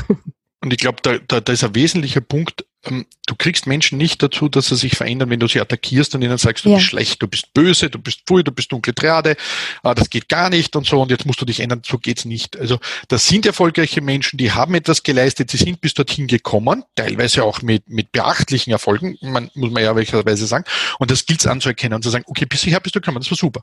Wie möchtest du sein? Versuch eine bessere Version von dir selbst zu sein. Ja? Und wenn Leute bereit sind, dass sie drüber nachdenken und dieser, dieser Keim, den wir setzen, auch im Buch, anfangen zu sickern, zu sagen, ja, das stimmt schon, natürlich bin ich erfolgreich, aber ist es das Leben, was ich haben will? Möchte ich das, Leute? Und wie ist meine Zukunft? Und was ist in zehn Jahren? Und dann bin ich in Pension und jetzt, wenn ich, wenn ich, wenn ich Führungskräfte sind ja oft dann auch schon im gewissen Alter. Und dann kennt mich keiner mehr und dann redet keiner mehr mit mir und dann habe ich keine Freunde und dann bin ich nur mehr der, hm, will ich das? Nein, will ich nicht. Ja. Und in der Firma, wenn es mir sehen, gehen sie weg. Ne? Also kenne ich auch solche Fälle, wo dann die alten mhm. Eigentümer ähm, wieder, wieder zurückkommen und, und jeder dreht sich um und geht. Ja. Mhm, mhm. Wenn wir jetzt äh, so langsam ein ganz bisschen mehr zur hellen Seite mhm. der Macht äh, kommen, äh, wir haben ja jetzt gerade schon äh, über die negativen Konsequenzen einer dunklen Führungspersönlichkeit äh, auch für die Geführten gesprochen. Mhm. Ja. Wie ist das denn? Stellt eine, eine helle Führungspersönlichkeit Herausforderungen an die Geführten? Müssen die sich dann, wenn jemand umdenkt und anfängt, sich zu verändern, sich mitverändern? Ist das, ist das schwierig oder gibt es da so eine Übergangsphase? Also vielleicht noch ganz kurz, ich habe so ein bisschen das Bild vor Augen, wenn man jetzt einem, einem dunklen Herrscher versucht, Empathie beizubringen und der kommt dann plötzlich nach so einem Training am Montagmorgen ins Büro und geht zu jedem Mitarbeiter und sagt, na, sagen Sie mal, Herr Waschkau, wie geht's uns denn heute? Sie sehen so ein bisschen angespannt aus. Dann sitzt ja der Mitarbeiter, der den ja vorher anders kennengelernt hat, dann um Gottes Willen, was habe ich gemacht? Genau, ich habe hab Angst. Das, das ist mir so durch den Kopf geschossen. Also ähm, wie funktioniert so diese Implementierung des neuen Stils? Das ist äh, wirklich eine spannende Frage, über die wir so ein bisschen rumgescherzt haben in, in, in der Vorbereitung. Ja, klar. Möchtest du zuerst? Oder soll ich? Möchtest. Ja, ja. ja. Also, ja, sag. Ja, klar. Also, Ladies äh, first. Äh, also bei, einem äh, sinnvollen Training oder auch Coaching beginnt man nicht äh, ausschließlich damit, was nach außen hin passiert, sondern vor allem damit, was nach innen passiert. Ja, genau. Das heißt, ich sage also jetzt nicht, ähm, gehen Sie doch mal und grüßen Sie alle und schauen Sie ihnen dann dabei in die Augen. Das ist nicht der Punkt. Der Punkt ist wirklich die Arbeit an sich und mit sich selber. Äh, denn jegliche Beziehungsfähigkeit beginnt bei der Beziehung zu uns selbst und bei der mhm. Wahrnehmungsfähigkeit. Und allein schon, wie jemand geht, steht, äh, wie er schaut, äh, noch vor jedem Wort, vor jeder Geste hat äh, eine Wirkung, ja, hat eben das Klima, den Geschmack, die Atmosphäre von Achtsamkeit, von Dasein, von Präsenz, ja, von Offenheit oder eben nicht. Und mit diesen Kleinigkeiten ist es viel effektiver zu beginnen, als mit jetzt äh, den ähm, Schritten, die eigentlich nur Symptombekämpfung sind. Mhm. Das wäre so mein erster Ansatz. ja, und wenn, wenn, du, wenn du ja auch in Richtung der hellen äh, Triade schaust, dann ist ja dieses erste und zentrale Punkt, wenn ich so, wenn man so sagen möchte, dieses Reife selbst. Und das beginnt immer zu sagen, wer bin ich? Und wenn man emotionale Intelligenz hernimmt, dann ist die erste und wichtigste Fähigkeit zu sagen, emotionale Selbstwahrnehmung wie funktioniere ich, welche Wirkungen haben, welche Emotionen habe ich, wie wirken sich die auf andere aus, wann kriege ich diese Emotionen, warum reagiere ich so. Das ist, beginnt mit sich selbst. Und, und, und das ist einmal der erste und, und, und spannende Teil. Und, und, und wenn es dann darum geht, authentisch zu sein, und das ist ja ein ganz ein spannendes Wort, äh, dann, dann ist den, den, den, den Führungskräften ja sehr schnell klar zu sagen, okay, ich kann jetzt nicht hingehen und das tun, was, was du ja so schön beschrieben hast, was ja auch passiert und auch immer wieder passiert ist. Ja, also das brauchen wir nicht glauben, dass das nicht passieren kann, äh, sondern dass man auch wirklich sehr bewusst mit denen drüber arbeitet und sagt, okay, äh, und, und Vertrauen ist etwas, was du aufbauen musst, aber das braucht Transparenz. Und dann macht schon mal Sinn halt zu sagen, okay, ich bin draufgekommen, das ist und sich auch zu erklären, warum wir jetzt anders sind und nicht nur hingesehen und diese äh, empathischen Fragen zu stellen, die auch sinnvoll machen, was übrigens der zweite Faktor der, der hellen Triade ist, ähm, empathisch zu sein und das zu entwickeln, aber man muss ja auch natürlich äh, transparent genug sein und den Leuten zu erklären, ja, ich habe erkannt, das ist nicht und sorry, ich habe vorher einige Fehler gemacht und ich versuche das jetzt nicht zu machen und wenn ich es zweimal von zehnmal schaffe, es anders zu machen, dann ist das schon gut, aber jetzt seid nicht so und, und, und, und reagiert gleich, wenn ich wieder zurückfalle. Das passiert. Ja. Also ich glaube, der Prozess ist es, der es ausmacht und dieses, und dann braucht es auch die Leute natürlich, die das, die das akzeptieren. Das ist schon, also du hast schon recht, mhm. wenn die Umwelt nicht will, und das merken wir auch bei, bei Drogenabhängigen und was immer auch, wenn das Umfeld nicht mitspielt, sondern sagt, na geh bitte, du wirst doch ein Glas Wein trinken und eine Zigarette mhm. geht doch schon noch, mhm. dann, dann geht's auch nicht und dann fallen die auch wieder in die Muster zurück. Also das braucht natürlich beide. Und vielleicht noch ein ganz kurzer Satz zum Thema Leadership. Leadership ist nichts Hierarchisches. Leadership mhm. ist in, auf jeder Ebene, in jeder Situation möglich. Es ist eine Einstellung, eine Grundhaltung, keine Hierarchie.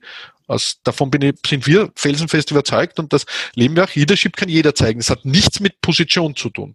Ja, Position und Leadership gehören zusammen, aber ich kann auch Leadership zeigen und Dinge verändern und damit kommt die dunkle Triade auch dort ins Spiel, wo wir nicht Führungskräfte sind. Der Fachexperte, der. Kollege, der die Leute niedermacht, der alles besser weiß. Also es ist nicht nur so, dass dunkle Triaden immer die, die Manager oder die Politiker sind, sondern die findest du in der Beamtenschaft, die findest du bei Lehrern, gutes Beispiel, kann sich jeder von uns vielleicht erinnern. Ähm, Schüler Gerber ist auch ein guter, guter, eine gute Literatur dazu, wo man, wo man eine wunderschön beschriebene dunkle Triade sieht bei dem Lehrer. Ja, also das ist überall. Mhm. Das heißt aber doch, ähm, dass ihr im Grunde genommen, äh, du hast es schön gesagt, Anna, und du hast gerade auch beschrieben, Ron, erstmal äh, sich er, erkenne dich selber zunächst mal. Das ist ja erstmal der das Einfallstor.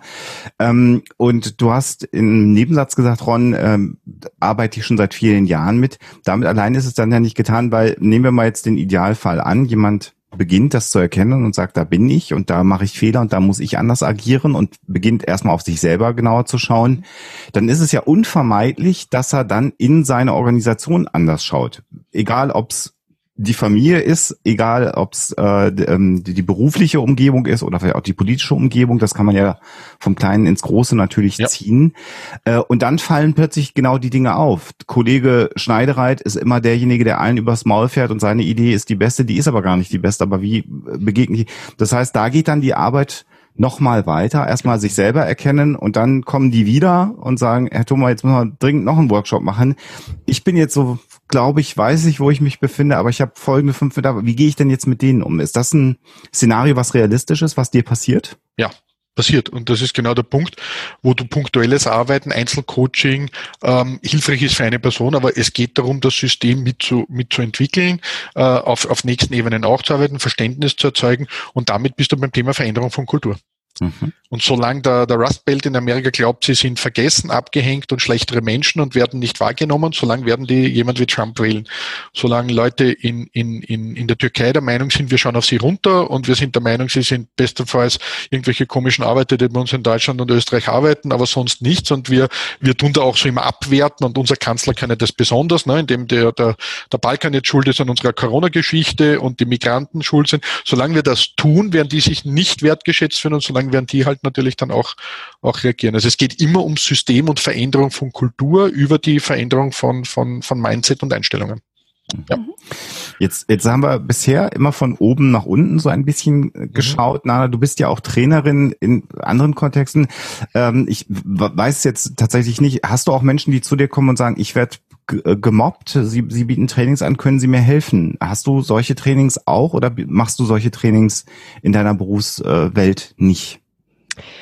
das ist interessant, äh, welche Leute zu mir finden. Äh, das sind interessanterweise seltener die Opfer, eher mhm. würde ich jetzt sagen mal die Täter oder die Retter, um diese äh, Trilogie zu bemühen. Äh, ähm, ich habe allerdings, äh, und wir beantworten das auch im Buch, es gibt mehrere Möglichkeiten, wie man mit schwierigen Leuten umgeht. Ja, mhm. also wie man mit Narzissten, Machiavellisten und Psychopathen umgehen kann. diese Möglichkeit gibt schon. So von meinen Trainingserfahrungen bin ich eher in der Persönlichkeitsentwicklung mit Führenden unterwegs ah, okay. ähm, und äh, werde seltener äh, eingeladen, äh, Mobbing ähm, zu behandeln, muss ich jetzt direkt. Also wir, wir, wir haben natürlich ähm, in den Organisationen, die wir ganzheitlich betreuen, alle Ebenen.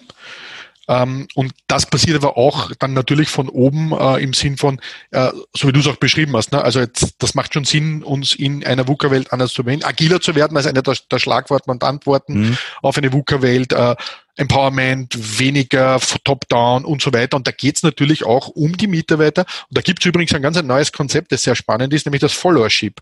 Leadership ohne Followership geht nicht. Mhm. Ich kann mhm. Leadership nicht zeigen, wenn die drunter sagen, ich will nicht, sag mir, wie es geht.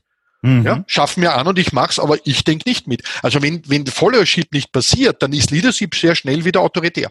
Mhm. Dann entsteht dieses Führungsvakuum, der, der Führende sagt, na ja, ähm, mach doch mal, und die da unten sagen, pff, aber sicher nicht, weil wenn wir es nicht so machen, wie du willst, ist uns bisher immer der Kopf abgeschlagen worden, also wir machen mal gar nichts.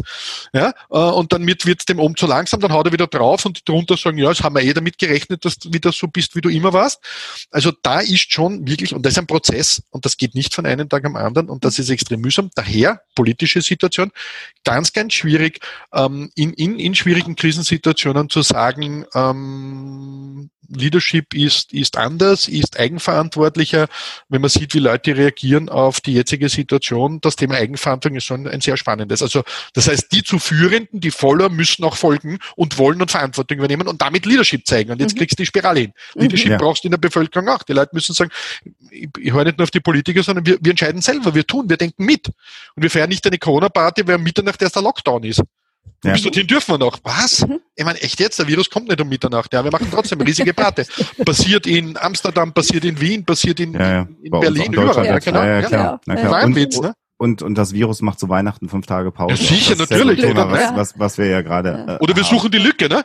Ja, ja, genau. Ja, wir dürfen nicht machen und so weiter. Und auf einmal die Würstelstandeln in Wien, die offen haben dürfen, schenken plötzlich Punsch und Glühwein aus. Mhm wo du sagst, was jetzt? Es gibt keine Punschstände. Na, der Würstelstand verkauft halt einen Punsch und die Leute nehmen es und stehen zehn Meter entfernt und sagen, ja, da dürfen wir ja. ja. Wie kleine Kinder. Also das mhm, ja, ja, erstaunlich. Aber dann äh, ist doch euer Buch auch für, für die Geführten, äh, für die Follower eine, eine Riesenhilfe, weil sie dann in der Lage sind, wenn sie das sich angeschaut haben, erstmal überhaupt äh, zu erkennen, habe ich es denn mit solchen Leuten überhaupt zu tun in meinem persönlichen Umfeld?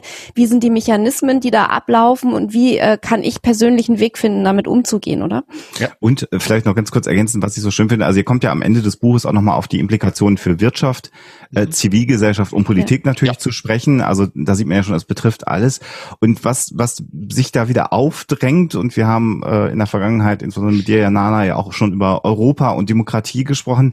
Wir kommen nicht umhin, dass wir alle irgendwie verantwortlich sind. Das ist ja furchtbar ja. unangenehm. Also jeder muss ja natürlich auch Verantwortung tragen, egal wo er sich gerade befindet. Ähm, äh, ist das so der Epilog, je länger man sich mit dem Thema beschäftigt, so wie ihr das ja am Ende sagt, ja gut, aber wir müssen alle verantwortlich ein bisschen auch sein? Ähm, ähm, Selbstverantwortung, Mitverantwortung, Verantwortung für das große Ganze. Das sind so die drei äh, Ebenen, um die es geht. Äh, das ist auch ähm, so ein bisschen die, die Mission, auf der wir uns, glaube ich, befinden. Ich glaube, für dich auch mitsprechen zu können, Ron.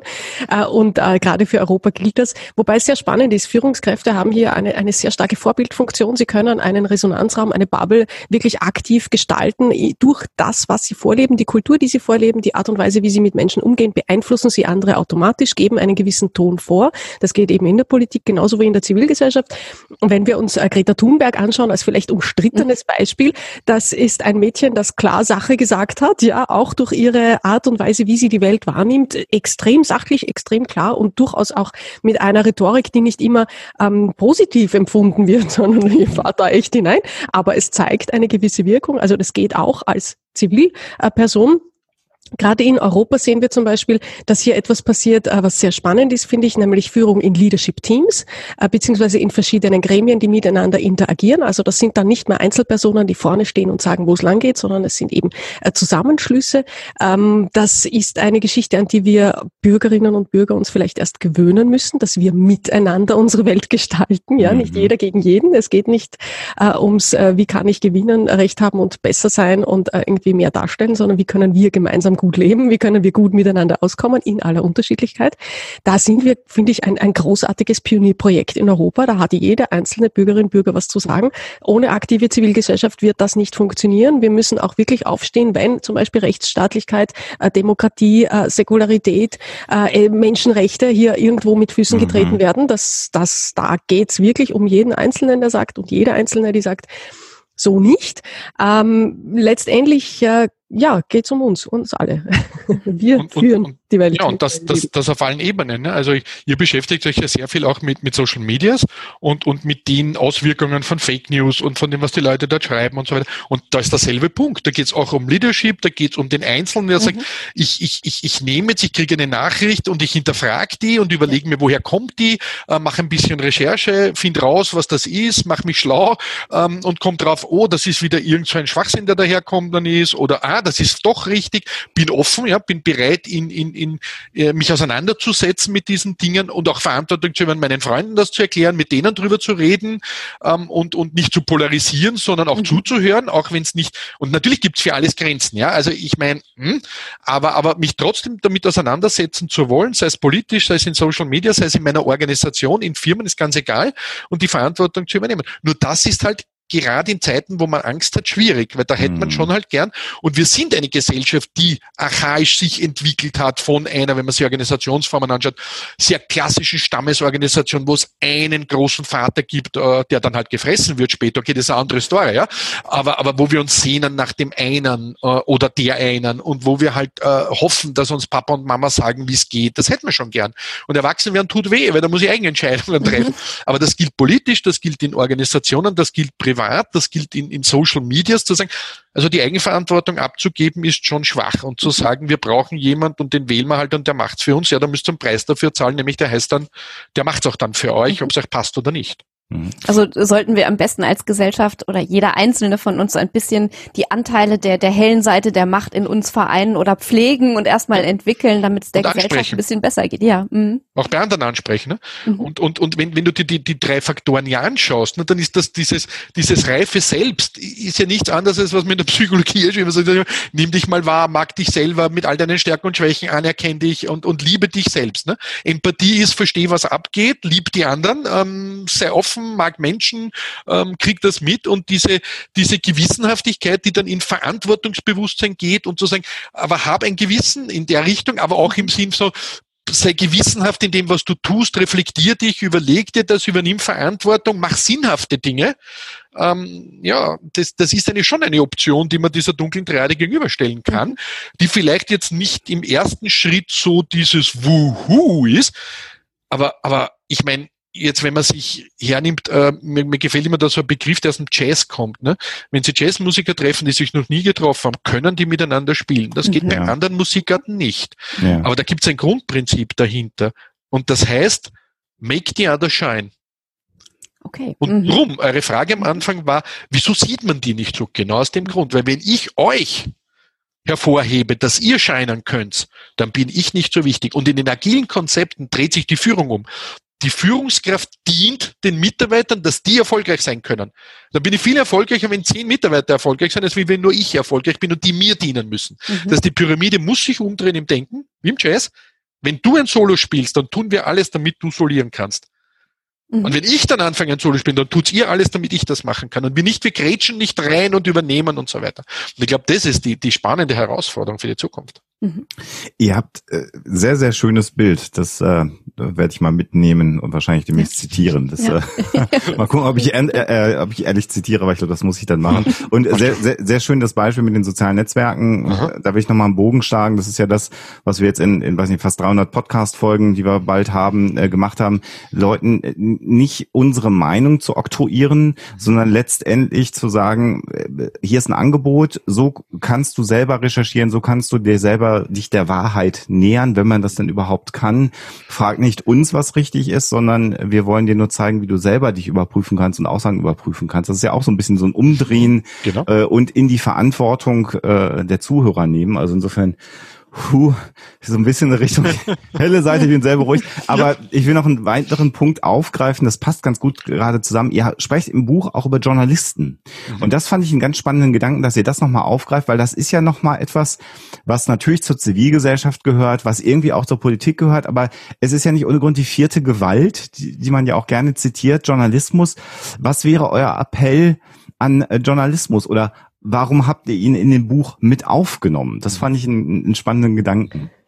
Also wenn ich da vielleicht gleich ähm, darauf antworten darf, weil das ist ein Bereich, mit dem ich mich äh, jetzt auch und in kommender Zukunft befasse. Wir machen einen eigenen äh, Universitätslehrgang zum Thema eben äh, die vierte Macht äh, und wie äh, Journalisten, Journalistinnen dazu beitragen können, dass also eine, ein heller, ein, ein sachlicher, ein verantwortlicher ähm, Resonanzraum auch in den Medien äh, ja, gelebt wird.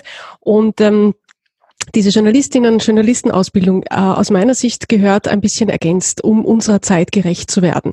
Wir haben einen, ein klassisches Bild von Journalisten, von jetzt Qualitätsjournalisten, Journalistinnen, nämlich, äh, dass sie sachlich, objektiv, äh, neutral Bericht erstatten sollen, äh, faktenbasierte Daten äh, zitieren, bestimmte Regeln einhalten, äh, etc. etc. Das ist alles gut und schön, aber wir leben jetzt in einer Welt, äh, in der wir wissen, dass Emotion extrem wirksam ist und dass die vor allem negativen, sensationsgeilen Nachrichten einfach äh, ganz andere Reichweiten erzielen und völlig andere Wirkungen in den Menschen auslösen, eben zum Beispiel Ängste oder Stress. Und wer gestresst ist, wer Angst hat, wer verunsichert ist, der lässt sich leichter emotional manipulieren. Und das hat wieder mit Emotion zu tun.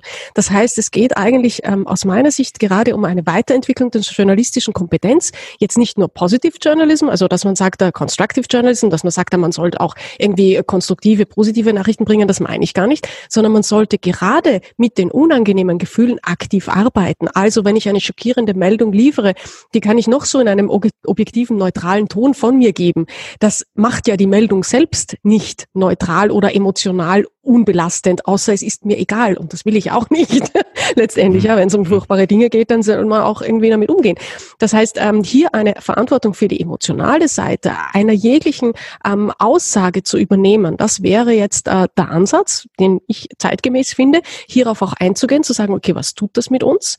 Wo starten wir also, das ist etwas, was uns betrifft, was uns berührt, bewegt, wütend macht, frustriert, hilflos, ohnmächtig, ängstig etc. Was tue ich mit dem Gefühl? Das heißt, als Journalist habe ich die Möglichkeit, aktiv dabei zu helfen, selbst zu reflektieren, wie geht's mir?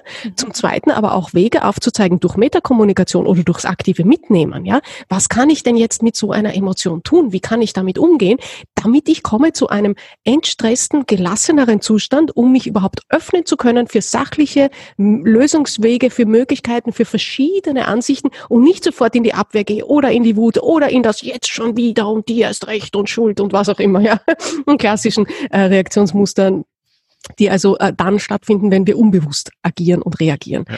Und ja, das ist also mir gerade ein ganz besonderes Anliegen. Und da haben Journalisten jetzt einen Riesenauftrag und gerade auch im Netz. Mhm. Und ich denke, wenn, wenn, wenn wir, wir versuchen ja auch am Ende des Buches so eine, eine Zukunft aufzuzeigen, was mhm. Führung in Zukunft bedeuten kann. Und wenn ich das jetzt auch auf, auf, auf den Journalismus über, übersetze, ja, einerseits auf die Organisation einer Zeitung, eines Fernsehsenders, der ja nach Profitregeln agiert, der ja eine Organisation ist mit Führungskräften und mit Stars und weniger großen Stars und so weiter, ähm, dann ist diese Idee zu sagen, Impact zu erzeugen, also Wirkung zu erzielen, statt reines Profitdenken oder kurzfristiges Erfolgsdenken. Mhm. Also Profit ist ja da nicht Geld unbedingt, sondern da geht es um kurzfristiges Erfolgsdenken. Ich habe eine Auflage, ich habe einen Sager hingesetzt, haha, aber, aber, aber, aber es ist kein nachhaltiger, äh, keine nachhaltige Veränderung. Das ist einmal das eine. Das zweite, die Gewissenhaftigkeit ähm, zu haben, zu sagen, es geht um ein Miteinander, um ein Bridging, um ein Verbinden statt um ein Gegeneinander.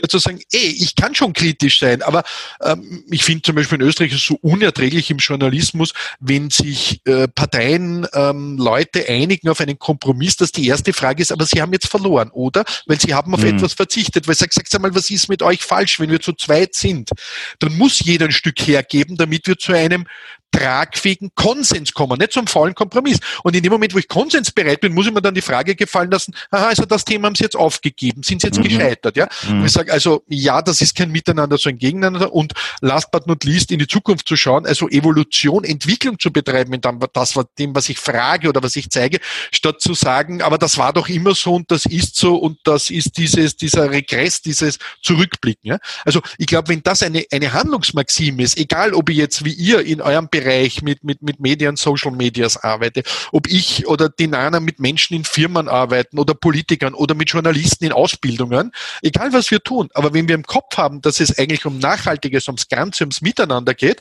und, und, und die Ziele nicht ich bin, und damit sind wir bei der dunklen Triade, da geht es nur um eines, Ego ich. Mhm, mh. Übrigens, ähm, in Österreich gab es ja diesen Ibiza-Skandal und mhm. man hat da sehr schön in den Interviews gesehen, unseren Bundespräsidenten, der gesagt hat, das habe ich übrigens auch sehr schön gleich, glaube ich, bei unserer Buchpräsentation gesagt, der Bundespräsident hat gesagt, wir Österreicher sind nicht so und wir und Österreich und wir.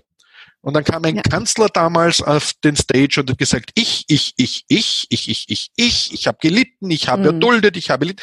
Und wenn du dir die Frage stellst, dunkel gerade ja oder nein, sagst bei dem anderen nein und beim anderen ja, ja, hm, gibt schon etliche Signale, ne? Also so mhm. selbstverliebt und, und so. Also da gibt schon Ansätze dafür. Und genau um das geht. Es geht nicht um mich. Mhm. Aber auch nicht als Journalist.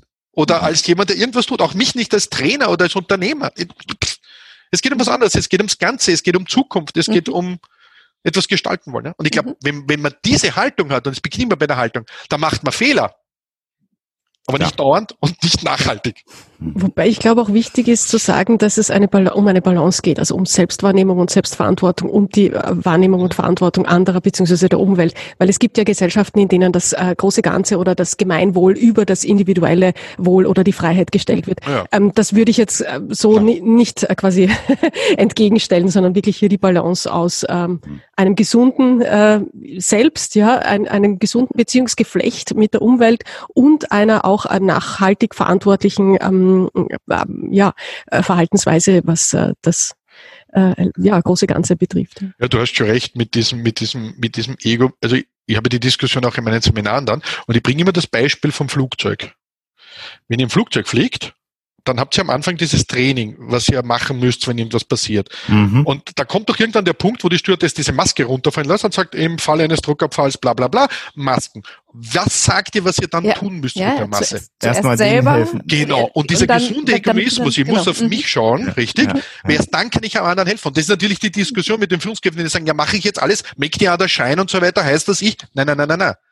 Du musst auf dich schauen, du musst mit dir agieren, mhm. damit du in der Lage bist, deinen Job zu machen. Also sprich, zuerst die Maske, dann kannst du jemand helfen. Weil wenn du es umgekehrt machst, sterben unter Umständen beide. Mhm. Also positiver Umgang mit sich selbst heißt nicht unbedingt, dass man das eigene Ego über das äh, Wohl der anderen stellt. Sozusagen. Genau, aber es heißt auch nicht, dass ich mich unterbutte und mich mhm. aufopfere und, und mir die Brust aufreiß wie der Pelikan und meine Kinder ernähre. Mhm.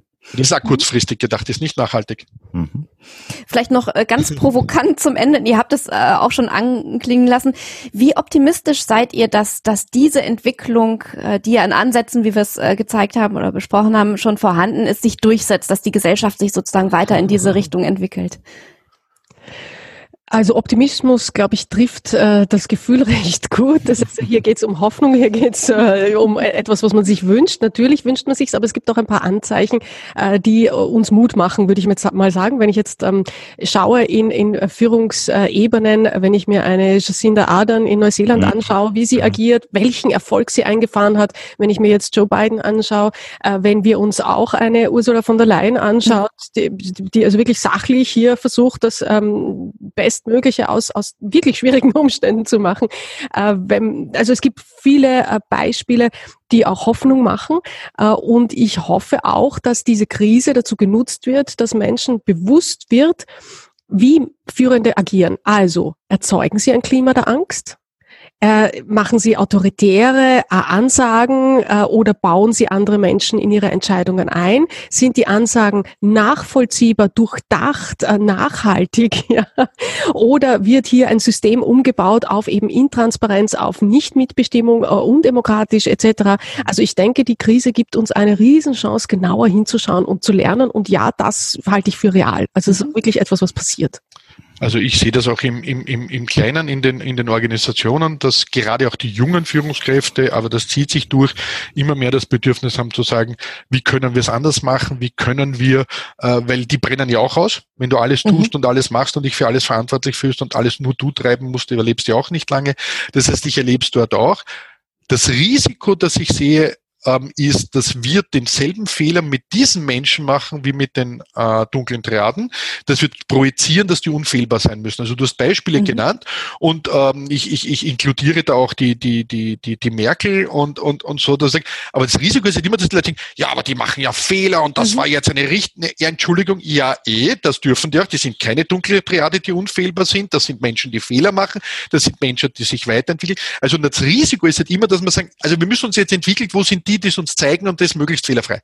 Das wäre mehr vom selben, sondern zu sagen, nein, wie übernehmen wir alle Verantwortung, wie lernen wir aus Fehlern, ne? diese, diese Continuous Improvement Gedanke, Fehler machen, lernen. Agilität heißt übrigens, ich weiß nicht alles, ich kann auch nicht die nächsten drei Jahre planen, aber ich mache einen Schritt, ich treffe eine Entscheidung und dann lerne ich daraus und korrigiere, aber das ist genau der Prozess. Wir lernen am Prozess, wir lernen ähm, an diesem Corona-Ding, wie wir es machen müssen, wie wir es besser machen können. Wir lernen Homeoffice, wir lernen Digitalisierung. Wir tun Dinge jetzt, die vor einem Jahr ich nie getan hätte und die positiv sind äh, und manche mag ich nicht. Und also wirklich die Bereitschaft zu lernen, zuzulassen und auch anderen Fehler zuzugestehen. Mhm. Und das erlebe ich, das ist da.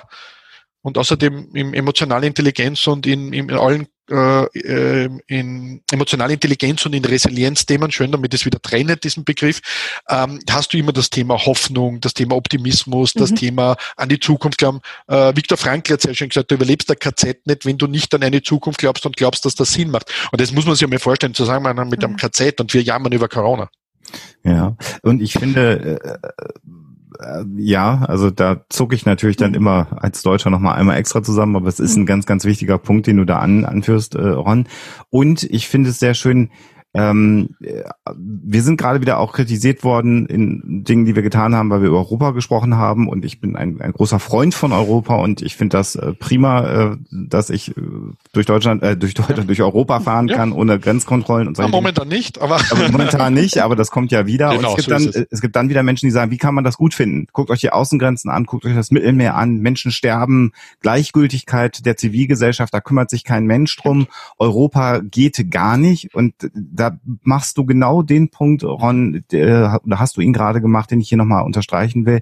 Man darf das Kind nicht mit dem Bade genau. ausschütten. Man muss sagen, ja, da ist ganz viel im Argen, aber deswegen können wir das große Ganze jetzt nicht abschaffen, weil das ist aus meiner Sicht alternativlos. Wir können ja nicht sagen, weil Fehler passieren, grässliche Fehler, die man auch mal so benennen muss, ja. ist, ist alles dahin, sondern da passieren noch Fehler und dann müssen wir als Zivilgesellschaft auch dahin arbeiten, dass auch das verschwindet und damit wir dann alle gemeinsam auf die helle Seite der Macht. Oh, was für eine Aber wir. dass wir da alle dahin kommen. Ähm, das ist ein ganz, ganz wichtiger Punkt. Deswegen finde ich es so schön, dass du sagst, auch Fehler ja. dürfen auf der hellen Seite der Macht passieren. Man sollte sich dann aber den Fehlern bewusst sein und, dann offen sagen, damit umgehen. Ein deutscher Fußballer hat mal irgendwann gesagt, äh, Mund abputzen und weitermachen. Ähm, das ist Genau. natürlich ein ganz einfaches Zitat, aber ähm, das heißt, es ist bei uns durch die Medien mal sehr lange gegeistert. Aber, aber das ist genau, was du was Sie ansprichst, ist genau der Unterschied zwischen der hellen und der dunklen Seite der Macht. Auf der hellen Seite machen wir Fehler, lernen daraus und sind uns bewusst und lassen sie zu. Auf der dunklen Seite der Macht machst du keine Fehler. Da gibt es keine Kritik. Da werden die Kritiker Kritiker geköpft, da werden die Leute gefeuert, die dich komisch anschauen und du machst keine Fehler. Trump ist extrem feedbackresistent. Bei, er, es jammert, er ist weinerlich, wenn er kritisiert wird, er schlägt zurück, er hält es nicht aus und er schaut sich nicht in den Spiegel und sagt, wie war dein Tag? Was hast du richtig? Was hast du falsch gemacht? Die Frage, was hast du falsch gemacht, findet nicht statt. Und den Fehler dürfen wir in einer hellen Seite der Zivilgesellschaft, in einer Entwicklung nicht machen, finde ich. Zum Abschluss dieses hochinteressanten Gesprächs, man könnte ja jetzt noch Ja. stundenlang eigentlich weitermachen, jetzt in die Details Fragen, reingehen. genau. Ähm, vielleicht von euch beiden jeweils noch mal ein Satz.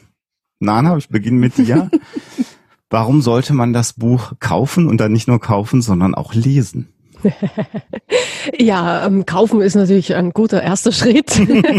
Lesen, warum?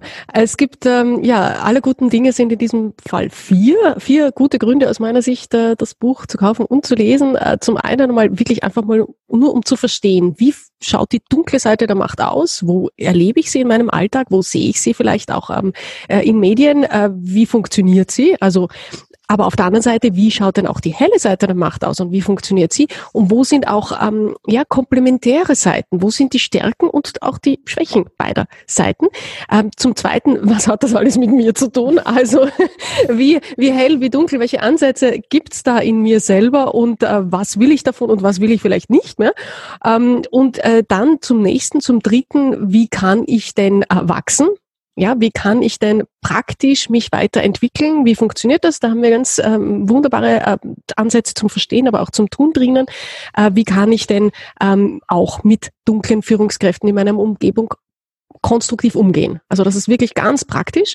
Und Mhm. ähm, zum letzten, also Insgesamt gibt's, ähm, haben wir uns das nicht das ganze Buch ganz allein ausgedacht. Es gibt ganz viel State-of-the-Art-Hintergrundwissen, internationales. Also es ist auch eine Essenz aus dem, was derzeit Mhm. äh, gerade gelehrt und äh, gemacht wird. Äh, plus natürlich unseren eigenen Erfahrungen und Weiterentwicklungen und Gedanken. Und äh, ja, lernt äh, euch selber besser kennen, ähm, äh, gewinnt neue Konzepte zum noch besseren Führen von euch selbst, von anderen, mit anderen, mit der Umgebung. Das wäre meine. Nicht ganz so kurze Antwort. Ein Satz hatte ich gesagt, aber das war ein Das war langer ein langer Satz. Und Ja. äh, Ron, äh, Also ich, ich denke, für mich sind es so, so, so drei Begrifflichkeiten. Das eine ist das Bewusstmachen, wie ich bin, wie Dinge funktionieren. Das zweite ist die Chance auf Entwicklung, nämlich für mich und für das System, in dem ich bin. Und last but not least, das Beste selbst zu kreieren, das möglich ist. Und ich glaube, das, das ist schon wert. Klingt gut. Wunderbar. Perfekt. Vielen Dank, viel Erfolg und äh, für uns alle, glaube ich, wir hören nicht auf, optimistisch zu sein. Ich glaube, das ist Genau. ein gutes Schlusswort. Vielen Dank an Danke euch. euch. Danke, hat Spaß gemacht. War super. Vielen Dank. Danke. euch. Tschüss.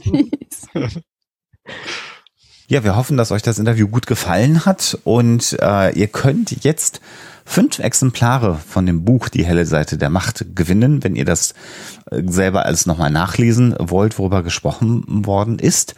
Und ähm, damit ihr das Buch gewinnen könnt, würden wir euch bitten, eine E-Mail bis zum 11. Januar an uns zu schicken, an info.hoaxilla.com mit dem Betreff DHDM also die Buchstaben DHDM und dann landet ihr im Lostopf und dann losen wir unter allen Einsendern fünfmal das Buch von Nana Walzer und Ron Thoma aus und wie gesagt, wir hoffen, dass euch das Interview gut gefallen hat und dass das vielleicht so einen schönen Jahresabschluss gibt und wir können jetzt schon sagen, als Ausblick für das nächste Jahr, wir haben so einige Themen, die jetzt wieder in den klassischen Huxilla-Kanon Ja, reinpassen. kommt auch wieder.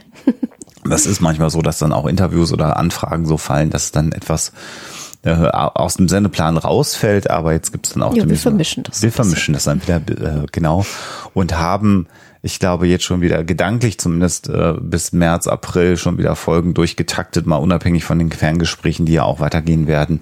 Also ähm, wir, wir machen begeistert weiter mit Huxilla. Und genau, das haben wir auch euch zu verdanken, denn eure Unterstützung äh, sorgt dafür, dass wir unheimlich motiviert und mit Freude bei der Sache sind. Genau. Und jetzt müssen wir auch noch erfahren, ob es den imperialen March bei der Queen gegeben hat oder nicht. Bis ich selber vorlese, habe ich noch Hoffnung. Die Auflösung.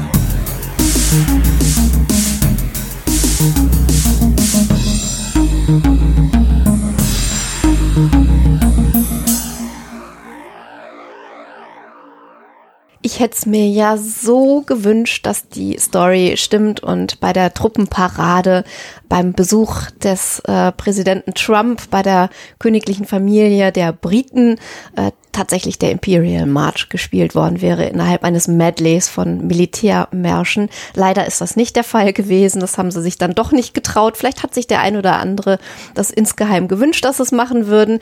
Hätte ja gepasst, wobei man auch irgendwie die Star Wars Villains damit beleidigen würde. Denn es gibt ja ähm, durchaus auch äh, Initiativen, äh, die sozusagen die dunkle Seite der Macht äh, dazu nutzen, um Gutes zu tun.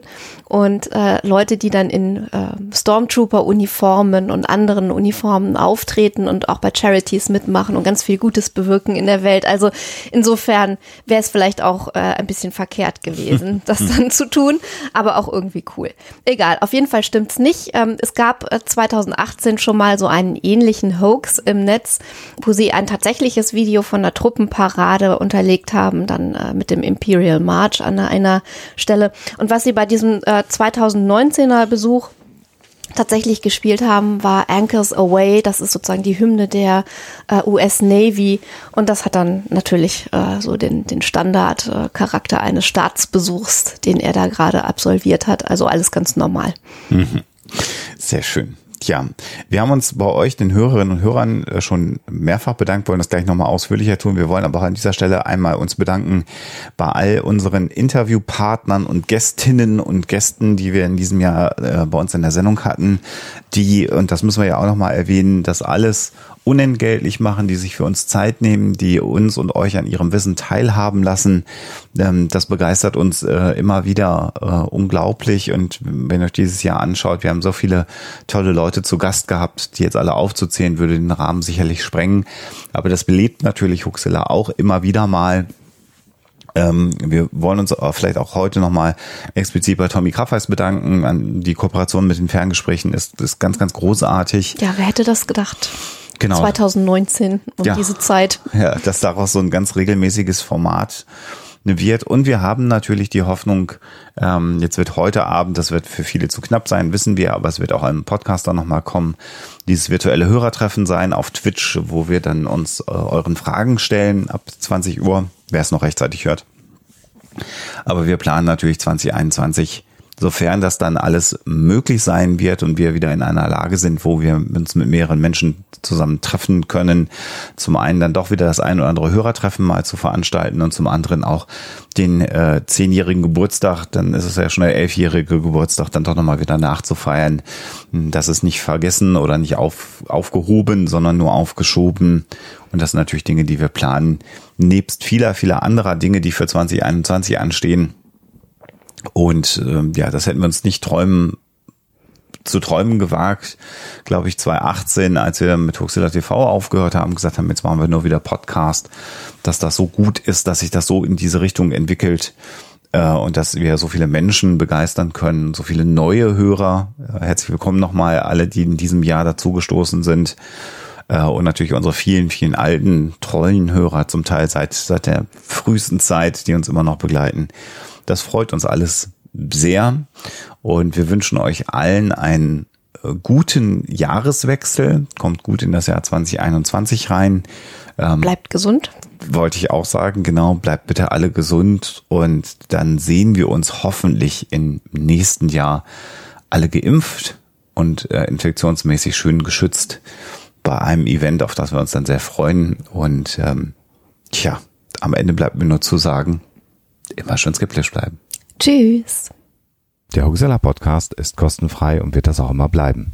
Damit das gelingt, könnt ihr uns bei der Produktion unterstützen, so wie das schon viele, viele andere tun. Vielen Dank dafür. Das geht ganz einfach durch einen kleinen Dauerauftrag auf unser Geschäftskonto oder zum Beispiel über PayPal. Wie das genau funktioniert, findet ihr auf unserer Homepage unter dem Punkt Unterstützen.